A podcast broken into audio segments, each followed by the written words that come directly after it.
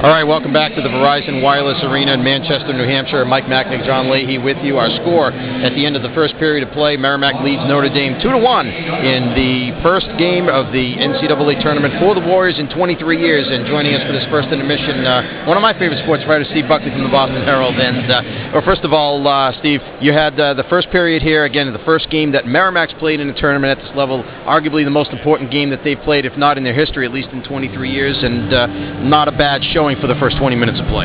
No, not bad at all. I mean, they could have had a couple of goals early in that power play, a couple of shots in the point that were hard and on target. And if there were any jitters, Merrimack, you know, obviously Merrimack's been waiting for this game for 1,000 years, and if there were any jitters, they weren't in evidence. And good for Merrimack that they got this New Hampshire pairing because it gives Merrimack students a chance to go to a game that's basically a stone's throw from the campus. Yeah, you had an article this week, and you've written a couple nice articles about Merrimack recently. Talk about Chris Barton and the story and his situation. I mean, obviously we know that he wanted to play last week and he wasn't able to. It was almost touch and go this week, I think, whether he was going to go tonight, but he is out there tonight. You know, that's my kind of story because it's the underdog, it's the kid that might not play. And, you know, if your listeners who don't know the whole story, obviously they do if they're listening, but, I mean, here's a guy who's been here 4 years. He's a two-year captain. His dream is to be one of the catalysts that takes this team to the NCAA tournament. And here they were at the Garden last week on the cusp of finally getting there. And what a tragedy it would be if this season were to end and the closest he ever came to skating on the Garden ice was the skate around before the Hockey East tournament at the Garden. And what bitter irony that you go 4 years hoping to play in the Garden, and it's actually on the Garden ice you have to tell your coach that the hip flexor is not cooperating and you have to miss the game. And I went up there during the week. I had to sit down with him, and I think while nobody said anything at that moment, it was made evident to most of us that he would be playing tonight. Good for him. Yeah, it sounded like he might have just had a chance to get back in the lineup or practicing skating yesterday, and things went well, obviously. He took a turn on the power play as well, which was his regular spot, and taking a turn on the wing as has been his spot. And you're right. I mean, it's a situation where, I mean, anybody could get hurt, I guess, at this time of year, any time of year. You have the kid who's your captain and who, along with Adam Ross, has led this resurgence of this program. It almost seems like it would be a shame if a guy like that doesn't get a chance to play. I felt like if tonight's game, if he was almost 50-50, you got to give him a chance to play. Well, think about it. Look at the other side of the coin. The Merrimack comes out to this ice tonight in Manchester, New Hampshire, again, a stone's throw from North Andover, and he can't play. He's sitting with us, and he's in street clothes. He's in jeans and a sweatshirt, whatever they wear before a game. And he's looking down on that ice, and all those guys he's played with for X number of years, they are finally in the NCAA tournament as a Division I school, and he is a ticket holder. That would have been the tragedy. And good for him that he's out there because it's a, like I said, I knew when I drove up to North Andover the other day before I left the house, I'm doing a story on this guy. That to me was the story of the week. What are your thoughts overall on the situation? I mean, I know that they're almost the media darlings, if you want to call it, this year because of what's happened. But you know, to have a program that has gone from the depths, as it were, to where they are now is almost unheard of, especially as quickly as they've done it, and such a small school, and they've done it in the shadow of programs like BU and BC and Hockey East, and I think it has to give some hope to, I guess, to some of the other schools in their situation. Well, you know, I'll answer your question by telling you a little story because it's what I do best. But when you talk about them being media darlings, funny story is my sports editor, Hank Hernowich, a while back said, hey, Merrimack's playing pretty good hockey. Why don't you take a couple of days to do a story on them? So I looked at the schedule. He's got me down for 2 days to write a story. Usually when you get 2 days, it's like a big blowout. You got 1,500 words. So I go up there, I do this big 1,500-word story, and he says, what are you doing? You sent in, this is a feature. I haven't got space for this.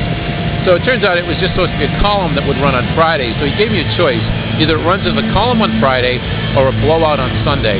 The problem is they're going to play the home-and-home against UNH. So the story's going to run after the Friday and Saturday games against UNH, and it's going to be a big blowout feature in Sunday's paper. If they get swept by UNH, I look like an idiot. If they sweep UNH, I look like a genius. And look at me right now.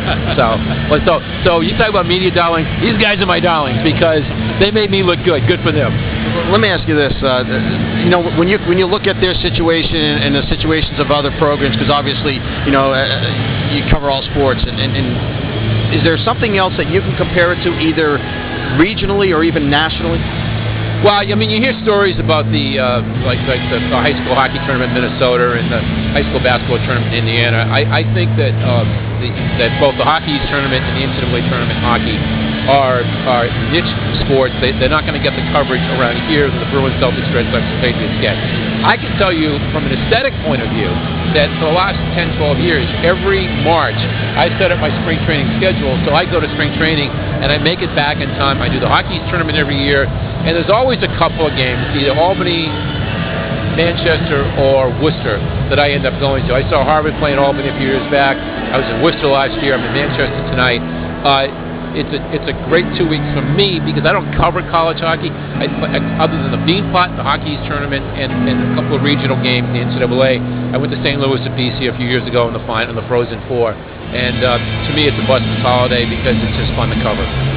Do you find that the schools like this? I mean, I know Bentley for basketball, obviously, you know, their program has had a lot of success in the Division II tournament and I mean, small school like I'm an alum. I graduated from Merrimack back about 20 years ago, and so, you know, it's been a long time coming, obviously, for a lot of us. But it's almost as if the small school atmosphere kind of brings people, when something like this happens, brings people together more. If you don't root for, and again, we cover the Beanpot schools in Boston, what we call the Green Line schools. But even if you are a fan of BU, BC, Harvard, and Northeastern, if you are from Greater Boston, if you are from inside 495, if you are from anywhere in New England, obviously outside of UNH, if you are not rooting for Merrimack right now, there's something wrong with you, because it's endemic in the mind of the sports fan. There's a reason why sports fans all around the country rooted for the '69 Mets and the '67 Red Sox and the Minnesota North Stars in '91 when they took the took Pittsburgh Penguins to the Stanley Cup Finals. We love rooting for the underdog, and I don't know, and technically they're not the underdog, but they're the little train that could.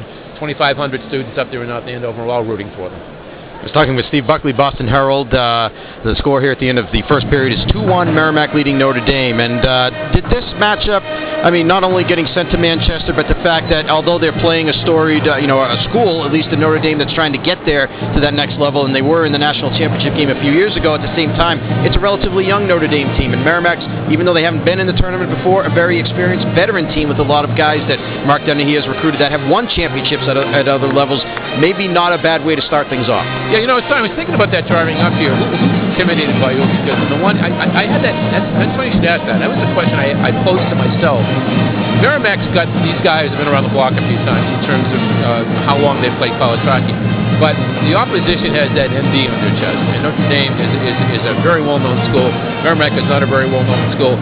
So I was wondering, and it's a question that we might be best asked the players when the game is over, who is more intimidated by you, who is more in awe of who is more respectful of who. And I can tell you, goalie's not respectful of Notre Dame, because you come up like Larson did, you slap this guy's pads, he's going to give it right back to you. Good for him. That's the way hockey is, right? Exactly. All right, Steve, I appreciate you joining us. Appreciate the great work that you do, folks. I know we got a lot of folks from outside the area listening. You can check out his work at bostonherald.com, or in the area, pick up a copy of the Boston Herald tomorrow. Steve, thanks as always. Thank you very much. Steve Buckley's been our guest here for the first intermission. The score is Merrimack 2 and Notre Dame 1.